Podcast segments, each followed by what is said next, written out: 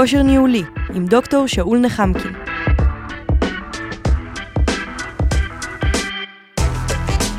והפעם, משוב מלמד.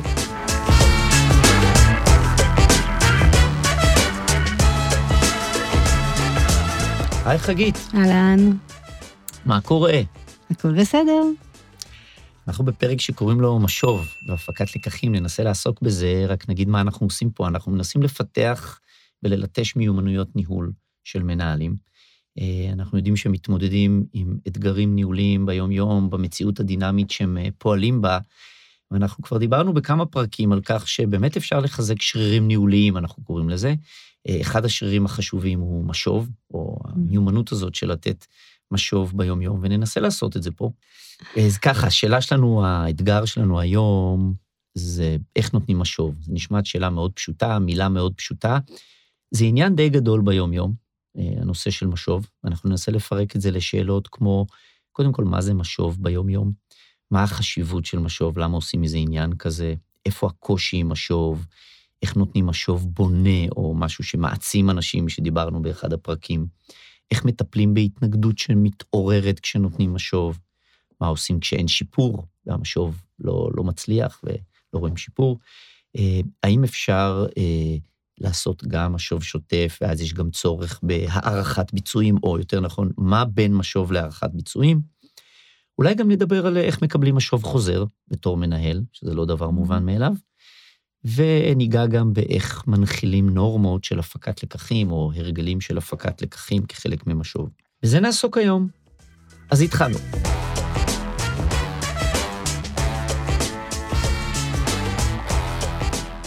חגית, העניין הזה של משוב, יש לך איזו השערה למה עושים מזה כזה עניין? כי הרי אין הדרכה או סדנה ניהולית שלא מתעסקים במשוב, וזה תמיד מעורר המון התנגדויות, סערות, אה, אפילו רגשיות. מה, מה העניין הזה עם משוב? קודם כל אני מכירה כמה מנהלים צעירים שהיו מוכנים לתרום כליה ולא לעשות שיחת משוב כזאת. למה? זה נפיץ.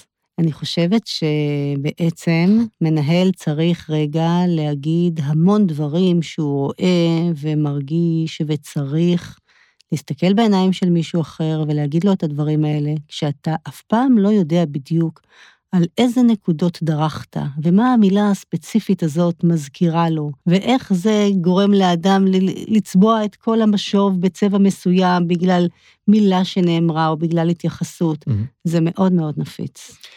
אני חושב שמשוב זה אחת ה... או ההסבר שלי לזה, שמשוב זה אחת ההתייחסויות היותר ישירות לאנשים אחרים. כשאתה נותן mm-hmm. משוב למישהו על משהו שהוא אמר או עשה או להתנהגות שלו, זו התייחסות מאוד מאוד מאוד ישירה. ותמיד יש סיכוי שהיא נוגעת באיזה משהו אה, אה, לא נעים ומעוררת משהו. מצד שני, זה גם הסיבה שהוא כל כך חשוב.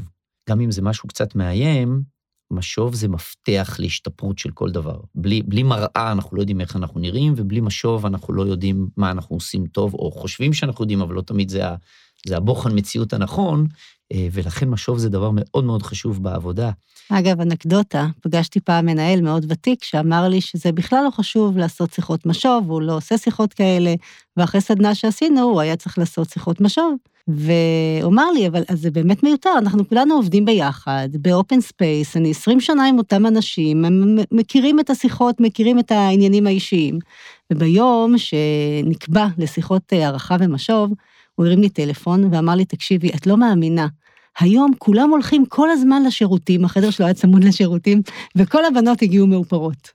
כי בסוף, עם כל זה שאנחנו גם קצת חוששים ממשוב, אבל אמרנו שמשוב זה בעצם התייחסות, התייחסות למה שאנחנו עושים, הרי רובנו מאוד מושקעים בעבודה, ביומיום שלנו, בעיסוק שלנו, ומשוב זה גם לדעת מה חושבים עלינו, ומי לא רוצה לדעת מה חושבים עליו. אז יש פה איזה קונפליקט פנימי גם. אנחנו רוצים ולא רוצים, בדיוק. אתה יודע. אנחנו רוצים בדיוק. לדעת את הדברים הטובים שחושבים נכון, עלינו. נכון, אבל אנחנו רוצים לדעת מה חושבים עלינו, נכון. מצד שני זה קצת מפחיד ומאיים. אז בואו נסכים רגע שמשוב זה דבר מאוד חשוב להעצמה ופיתוח של אנשים. הסכמתי. מה המתכון, או בדרך כלל אני אשאל, איך נותנים משוב בונה? שאומרים בונה זה משוב שיקדם את הדברים, שיפתח אותנו, שידחוף אותנו קדימה ויעצים אותנו.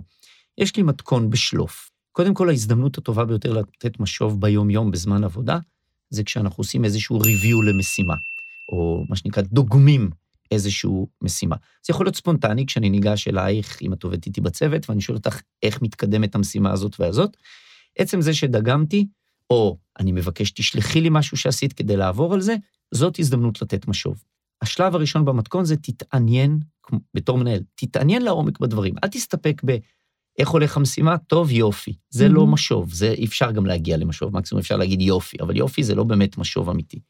תתעניין בפרטים, אז כמה הספקת, איך זה הלך, מה קרה, איפה זה מתקדם, איפה יש בעיות. ברגע שאת מתעניינת, את כבר מתייחסת לעבודה שהאדם עשה. מה שנותר עכשיו, אם את באמת קשובה כשאת מתעניינת במה בוצע, יש לך דעה, תביעי את הדעה.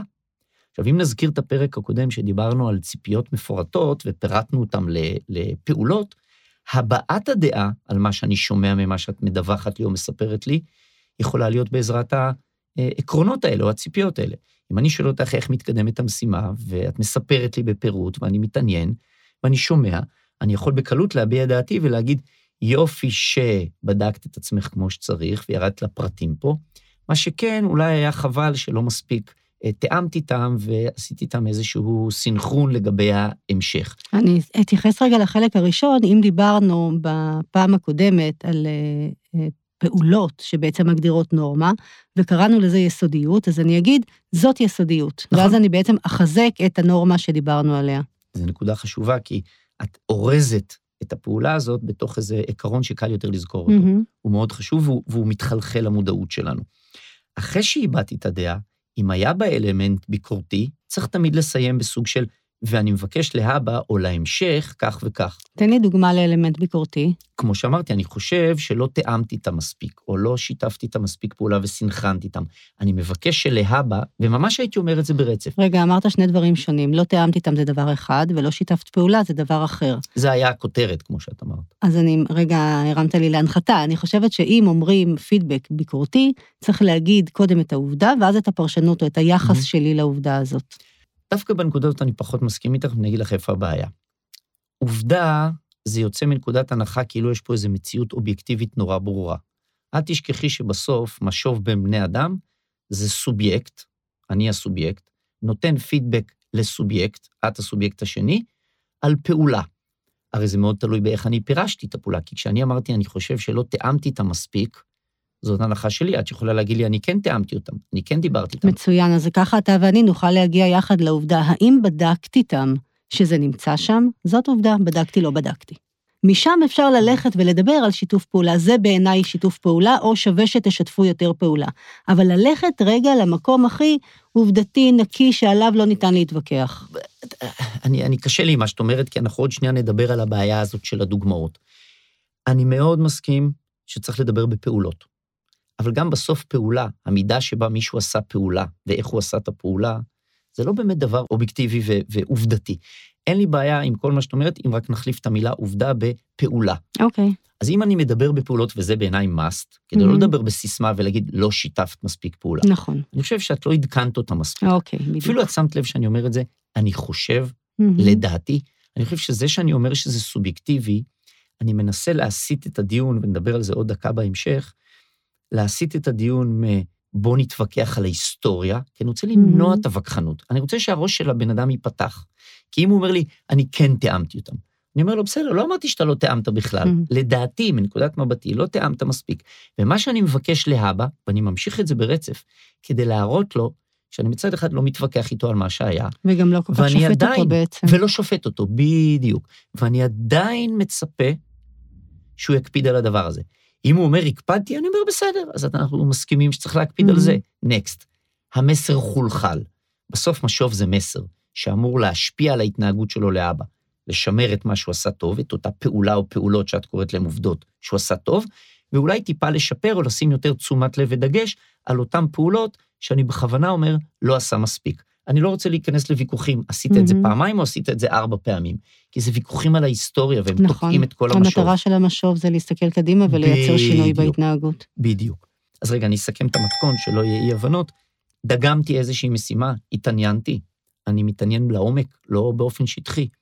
יש לי דעה, אני מביע דעה מה בעיניי נעשה נכון וטוב, מה בעיניי בצורה סובייקטיבית נעשה קצת פחות טוב או קצת פחות נכון, ואני ישר אומר, ולאבא אני מבקש או מצפה או מציע ש... כדי שיהיה פה הבנה שאני ישר מסתכל על העתיד, לא חופר עכשיו בהיסטוריה ובעבר. זה דרך אגב לא אומר שלא תהיה התנגדות, עוד שנייה נדבר על זה, תהיה התנגדות, יש סיכוי שתהיה התנגדות.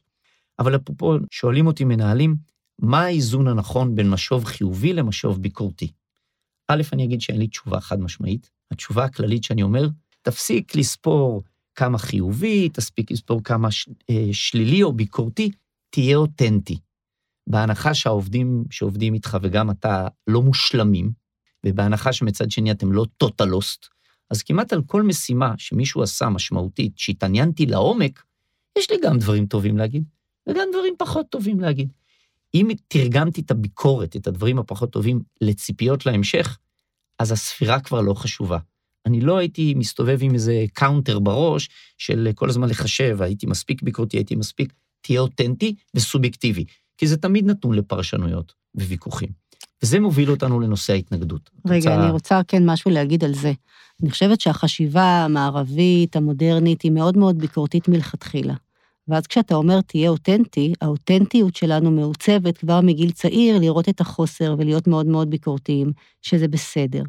לראות את נקודות האור אצל אחרים, זה משהו שלעיתים הוא מובן מאליו עבורנו.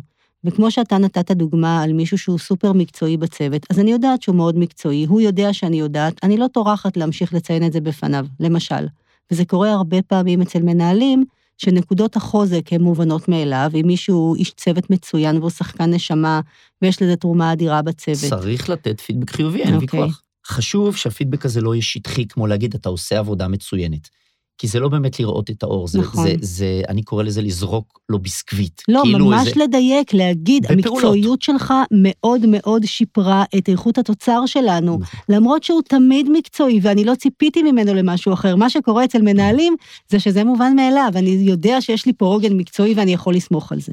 ובעיניי, גם אם זה נשמע אולי קצת קשה כל הזמן לשים לב ולתת משוב, בדיוק. הטיימינג של אם כבר התעניינתי, לא כן. לא צריך לחשוב על זה, פשוט להגיד, וכבר סיכמנו שלא נשארים ברמת הכותרת של עשית עבודה מקצועית, אלא אני רואה שאתה בודק את זה מאוד לעומק, בדיוק. ואתה חוקר בצורה מאוד דקדקנית את הדברים. לדבר בפעולות. מה עושים כשיש התנגדות?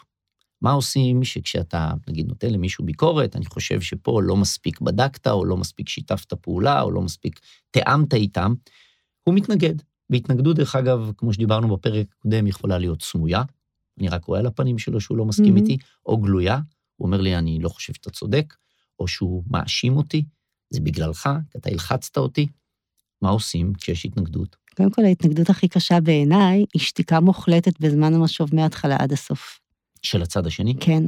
וסיפרו לי מנהלים רוצ... כאלה שעוד בסוף שאלו, אתה רוצה לומר משהו? לא, שום דבר. זאת ואז... הפגנה. אז אם המנהל חיזק כבר את שריר המודעות העצמית, אז הוא מרגיש שמשהו פה, אז אפשר לשאול נכון. אותו, אני רואה שאתה לא הכי מסכים איתי, יכול להיות? זאת אומרת, אתה צריך לגרות אותו נכון. בכל אופן להגיד משהו. לכן המתכון שלי, אם אפשר לדבר על מתכון שלי, של ניסיון, ל, נקרא לזה, לנטרל התנגדויות. זה לא משנה אם ההתנגדות היא שתיקה או התנגדות פסיבית, כמו, טוב, בסדר, נגיד, או אה, נניח, ויכוח. נניח. נניח. או אה, ויכוח, או אה, האשמה של מישהו אחר, יש לי מתכון. אז קודם כל, לפני תקשיב. המתכון, להיות מאוד מאוד רגישים וקשובים עם סנסורים סופר רגישים כדי לראות ולשמוע ולהבין את כל הדברים האלה.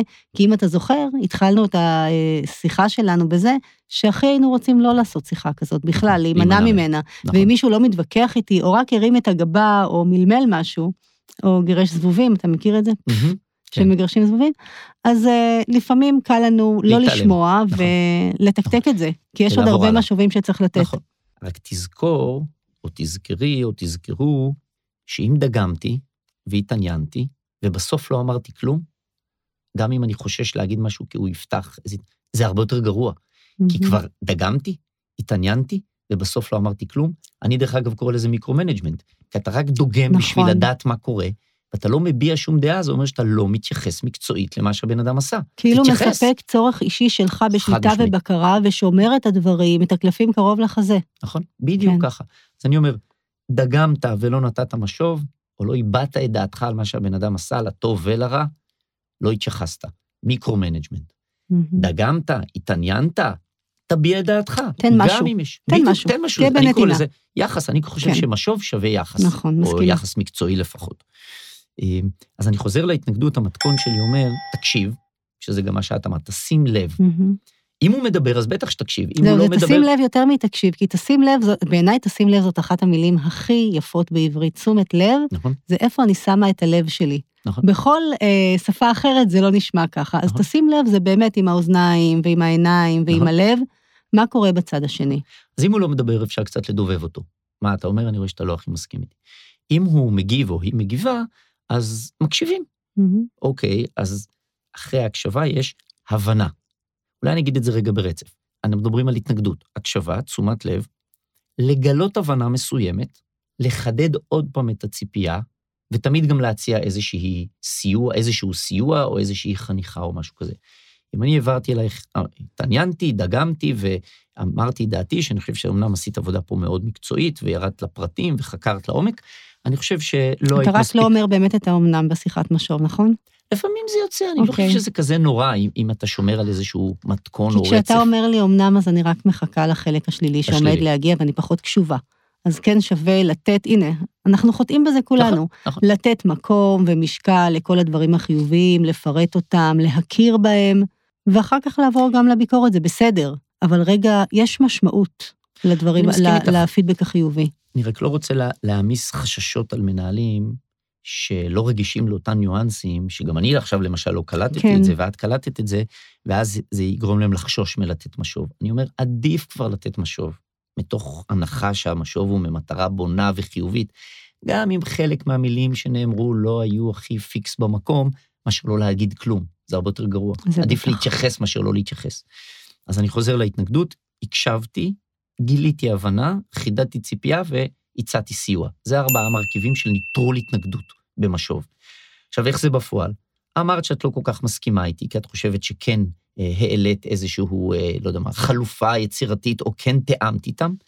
אני אומר לך, תראי, אני מבין ששוחחת איתם, ואני גם מבין שמבחינתך זה היה תיאום מספיק. זה ההבנה. מהמם. אבל אני עדיין מצפה שתשימי לב לזה ותשימי דגש על הנושא של תיאום מלא.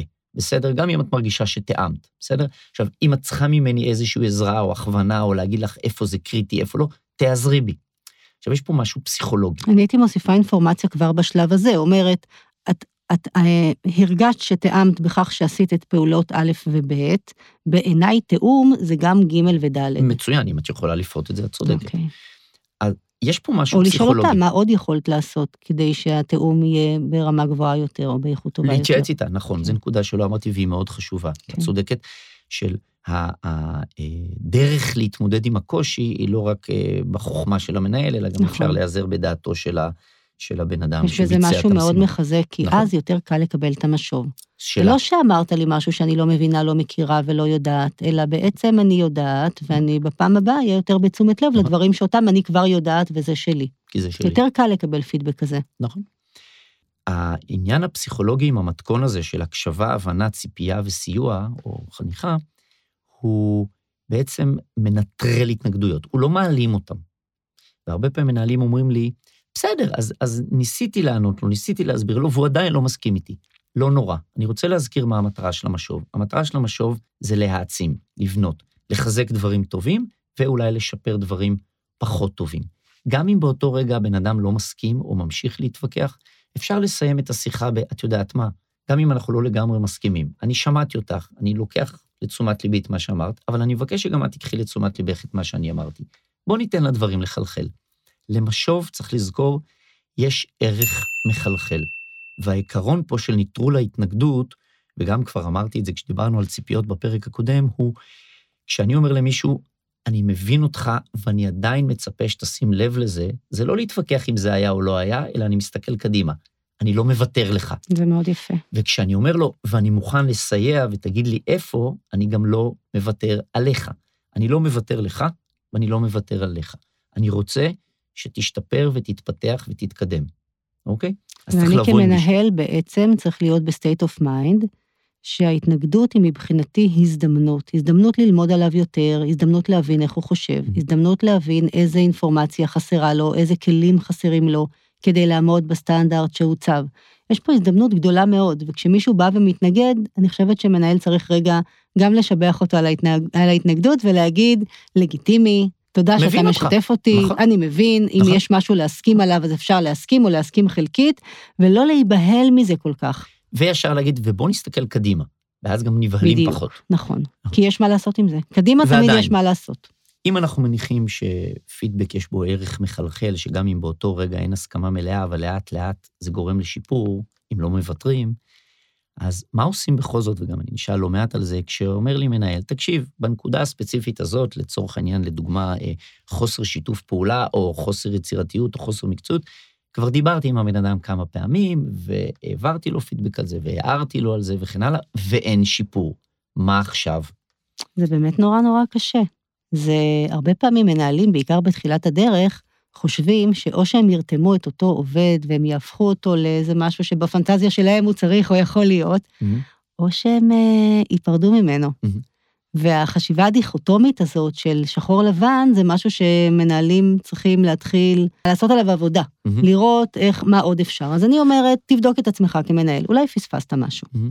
אולי לא הבנת משהו שהוא אמר לך באופן גלוי או בסמוי בשפת הגוף שלו. מהמם. בוא תראה מה אתה עוד יכול ללמוד עליו. תשאל אותו, מהמם. תגיד לו, דיברנו, ומה אתה מרגיש שקרה. תזכיר לו שכבר דיברנו על זה. כן, ו- ולשאול חוזרת, אותו, כן. ומה מה עשית בעקבות השיחה, או האם אתה מרגיש שחל שינוי. או, אם הוא יגיד, אם אותו עובד יגיד שלא חל שינוי, תנסה לבדוק ולהבין למה, מה למה חסר לו, מה הוא צריך, או שאולי הוא לא רוצה. מהמם. לפעמים, ומנהלים יפת- יופתעו לראות את זה, כששואלים את אותו עובד, הוא יגיד שחל שינוי, והוא מהמם. יציין שינויים מינוריים שהתרחשו, ואתה, עם הפנטזיה שלך, של מה שציפית שיקרה, לא עם הד- ראית את זה, זה היה קטן מדי, זה היה לאט מדי, זה חמק ממך, וזה בדיוק מת, אמ, מדבר עם הנושא שדיברתי עליו קודם, של לראות את החיובי, גם כשהוא לא בדיוק במימדים ובעוצמות שציפיתי לראות אותם. שזה נובע מעמדה שיפוטית, הרי קל לנו לקטלג אנשים ולהגיד הוא נכון. כזה, וגם אם יש איזה שינויים קלים, לא לשים לב אליהם, בדיוק. כי זה לא מסתדר לנו עם מה שגיבשנו עליו כבר נכון, כ- כרושם. אז מאוד חשוב לשים לב וגם להחמיא לו אם יש איזשהו שיפור, ועדיין זה לא חייב להסתיים ב"אוקיי, הכל בסדר", אלא אני עדיין רוצה שתשים על זה יותר נכון. דגש. זה לא מספיק מבחינתי. אני לוקח את זה קדימה, אני חושב שכשאין שיפור, יש פה אלמנט של משוב חוזר. לפעמים גם מעבר לזה לנסות להבין, כמו שאת אומרת, למה זה קרה, מה, האם יש פה איזו התנגדות שלא היינו מודעים אליה, האם יש פה שיפורים שלא שמנו לב אליהם, גם זה בסדר לפעמים להחריף טיפה את הטון. לא איומים ולא צעקות חס וחלילה, אבל לפעמים להגיד, תקשיב, זה כבר פעם שלישית ורביעית שאנחנו מדברים על הנושא הזה. אני לא אומר שלא היה שום שינוי, אבל הוא ממש לא מספק, ואני חושב שגם את או גם אתה מבין שיש פה מקום לשיפור. אני ממש לא, לא, לא מקבל את זה, אני ממש חושב שזה לא מספיק טוב, אני רוצה שתיקח את זה לתשומת לבך. כי אני מאמין שאם המשוב הוא אותנטי וסובייקטיבי, זה בסדר שגם הוא, הוא משקף את התחושות שלנו. אני לפעמים שואל מנהל, תגיד, זה בסדר להגיד על משהו יוצא מן הכלל שאתה מתלהב ואתה חושב שזה Mhm. דבר נפלא ויוצא מן הכלל שמישהו עשה? כן. זה לא בסדר להגיד על משהו שמישהו עשה שזה בעיניך מאוד לא טוב, מאוד חמור, אולי אפילו, תקשיב, זה לא מקובל, זה לא לעניין. כלומר, להביע חוסר שביעות רצון חריף, אם זה אותנטי. כמו שזה בסדר להביע שביעות רצון גבוהה ואותנטית, ואפילו אולי רגשית, אני מאוד אוהב את הרעיון שלך, אני מאוד אוהב את מה שעשית, אני מאוד מעריך, זה בסדר גם להגיד. אני חושב שזה לא בסדר שזה ממש לא מקובל שכל עוד מייחסים את הבעת הדעה הביקורתית, החריפה יחסית הזאת, לפעולות שהוא לא עשה מספיק. ומיד לסיים, ואני עדיין מצפה שתשים לזה לב, כי המסר פה, אני לא מוותר לך. אני חושבת שזה לא רק בסדר לעשות את זה, זה גם מתבקש ומחויב המציאות. כי אם מנהל לא עושה את זה, הוא בעצם חוטא כלפי אותו עובד, מהמם. שאחר כך לא מבין למה העבירו אותו צוות, או למה נכון פיטרו אותו. או סתם למה לא קידמו אותי, למה קידמו אותו ולא אותי, אם לא קיבלתי את הפידבק במלוא הבהירות והעוצמה, בעצם עשו לי עוול. ממש. יש פה כרוניקה, זה עוד מתחיל בפרק הקודם. אנחנו חוששים לשים ציפיות מאוד גבוהות ומאתגרות, כי זה גם מחייב אותנו, נכון. אבל גם יש חשש שחלק מהאנשים לא יעמדו בציפיות האלה. אם הם לא יעמדו, צריך להעיר להם. אם מעירים להם, זה מעורר תסכול נכון. והתנגדות וגם אכזבות מצד המנהל, ואז הוא צריך אולי להתפשר כבר על הנורמות, ואז הוא יצא פרש במילה אחת. מהמם. נכון? אז אנחנו כבר מלכתחילה חוששים לשים ציפיות מאתגרות. אבל כל הרעיון של ניהול מעצים, שדיברנו עליו לפני שני פרקים, זה שאני בכלל מאמין שאנשים יכולים להשתפר.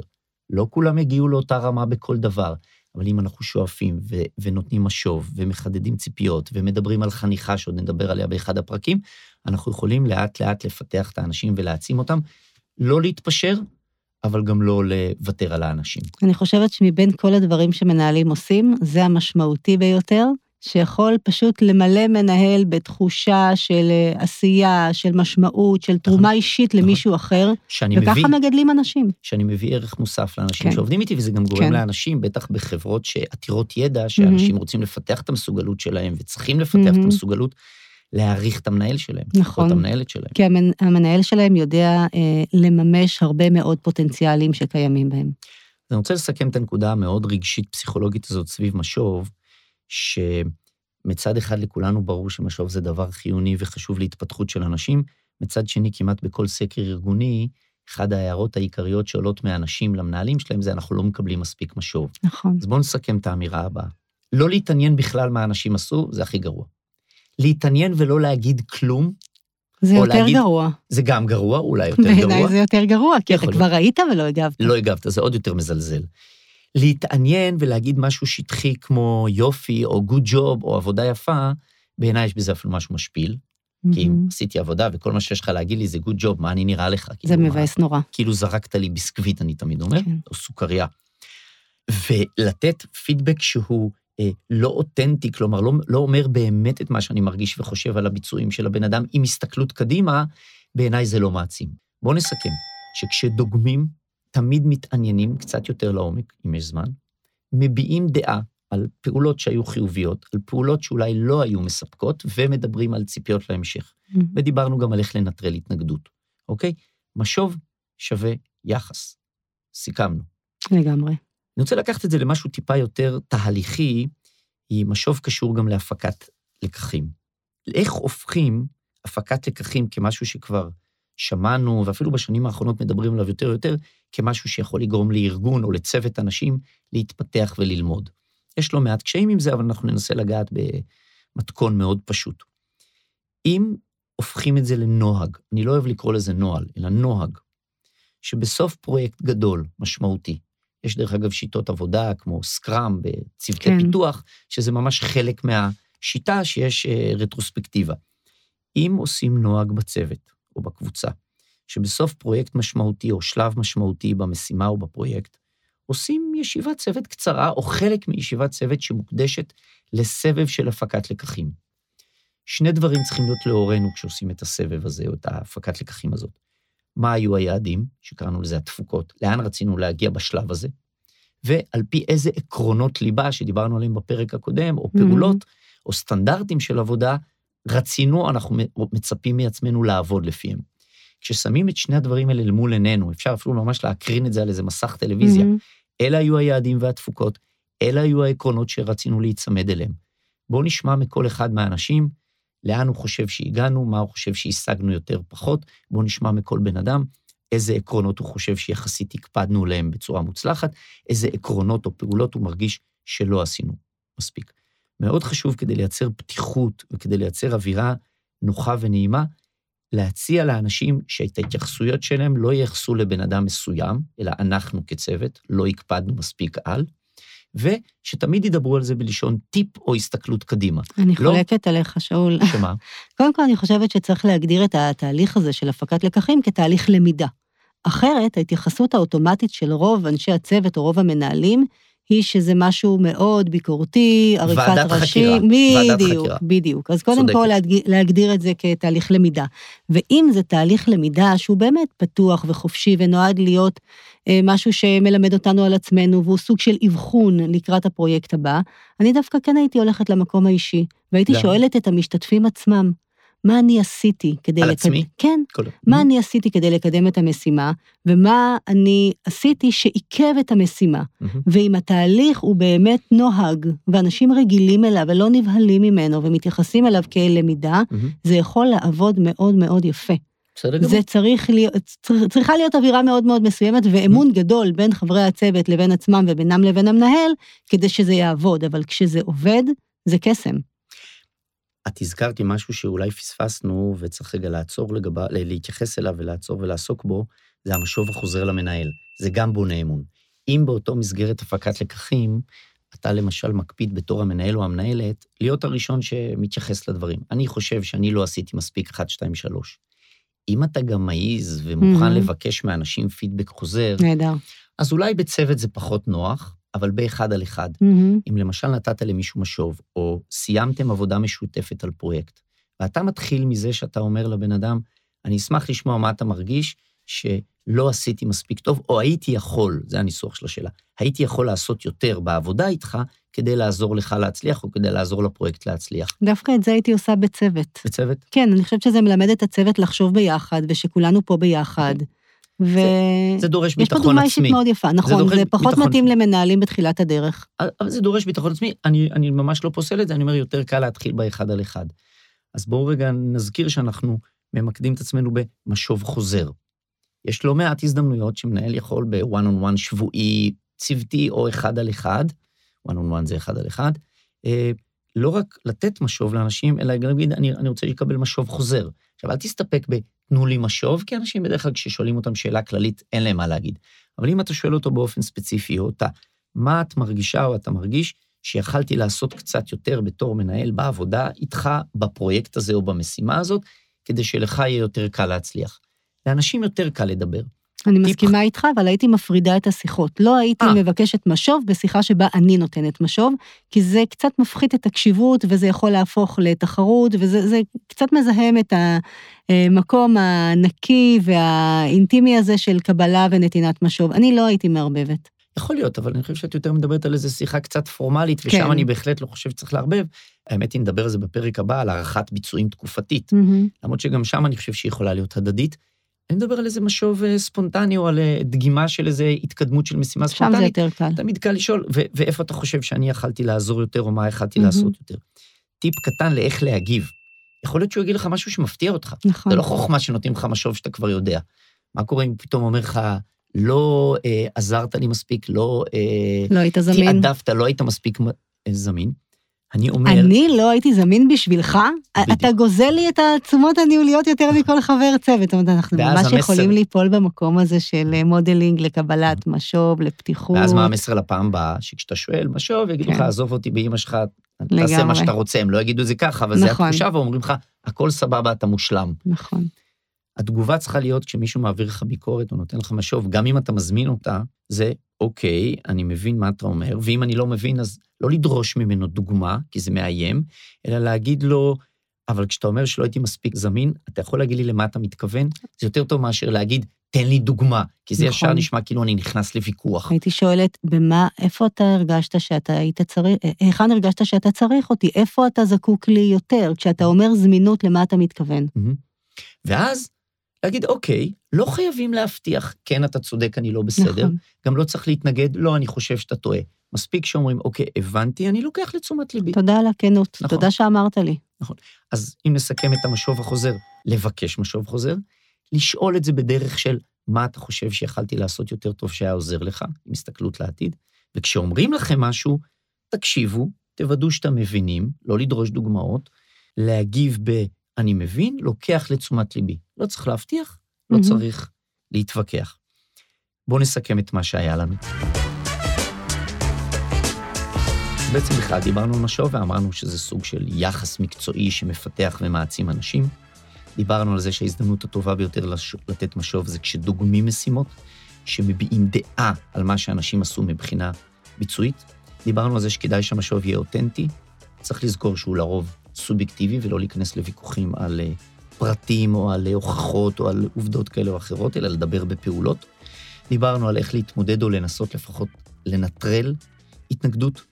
דיברנו על הפקת לקחים כאיזשהו משהו שאפשר לאט לאט להכניס כנוהל, כמשהו שמלמד ומפתח את הצוות, ודיברנו על האלמנט של משוב חוזר. ובפרק הבא נדבר על הערכת פיצויים, שזה משוב יותר תקופתי או יותר פורמלי, יותר מסודר. אחלה. תודה. ביי ביי.